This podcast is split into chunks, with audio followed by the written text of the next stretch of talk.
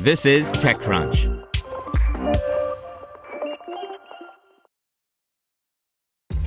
This episode is brought to you by ShipStation.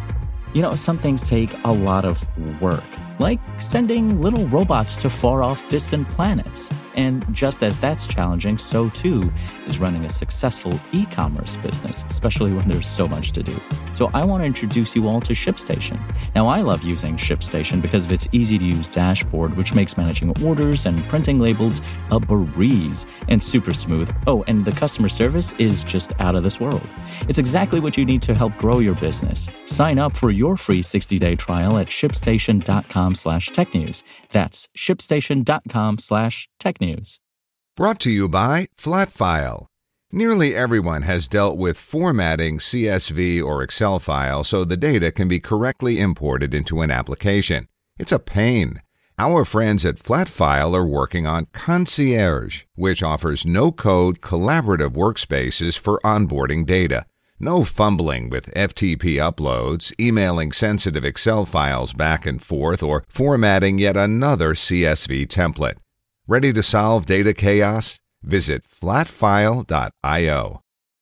Delivery company GoPuff is in talks to acquire the UK's Fancy. By Steve O'Hear. GoPuff, the US based startup that operates its own micro fulfillment network and promises to deliver items such as over the counter medicine, baby food, and alcohol in 30 minutes or less, is in talks to acquire the UK's Fancy Delivery, TechCrunch has learned. According to sources, terms of the acquisition are still being fleshed out, and the deal has yet to get over the line. However, an announcement could come in the next few weeks, if not sooner. GoPuff declined to comment. Fancy's founders couldn't be reached before publication either. Launched late last year, Fancy currently operates in four cities in the UK and is a graduate of the Silicon Valley accelerator Y Combinator. It has a strikingly similar model to its potential buyer, leading some to describe it as a mini GoPuff.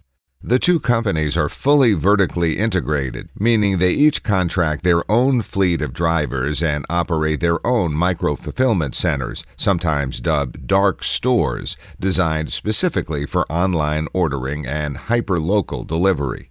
Strategically, the potential acquisition of Fancy looks to be a good fit, and most notably would signal GoPuff's intent to expand to the UK via purchasing a nascent local player rather than starting entirely from scratch.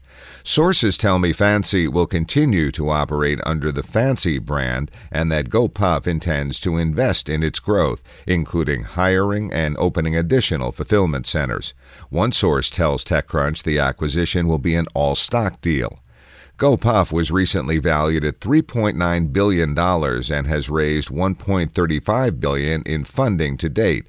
Backers include Accel, D1 Capital Partners, Luxor Capital, and SoftBank Vision Fund.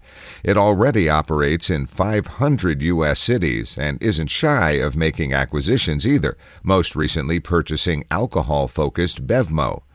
Meanwhile, Europe is seeing a slew of startups inspired by GoPuff's vertically integrated model sprouting up.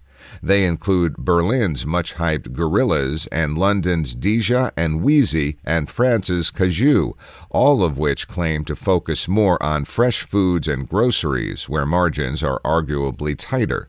There's also the likes of Zapp, which is still in stealth and more focused on a higher margin convenience store offering. To hear everything you need to know about the week's top stories in tech from the people who wrote them, check out the TechCrunch podcast, hosted by me, TechCrunch managing editor Darrell Etherington. Each week, we go in depth on two or three of the week's top stories from in and around the startup ecosystem, and I'll be joined by the TechCrunch experts who covered them. They tell us why the news is so important and what they think matters most to you, our listeners, whether you're just interested in tech or that's where you make your living. New episodes drop every Saturday morning, so be sure to subscribe to the TechCrunch podcast wherever you listen to podcasts.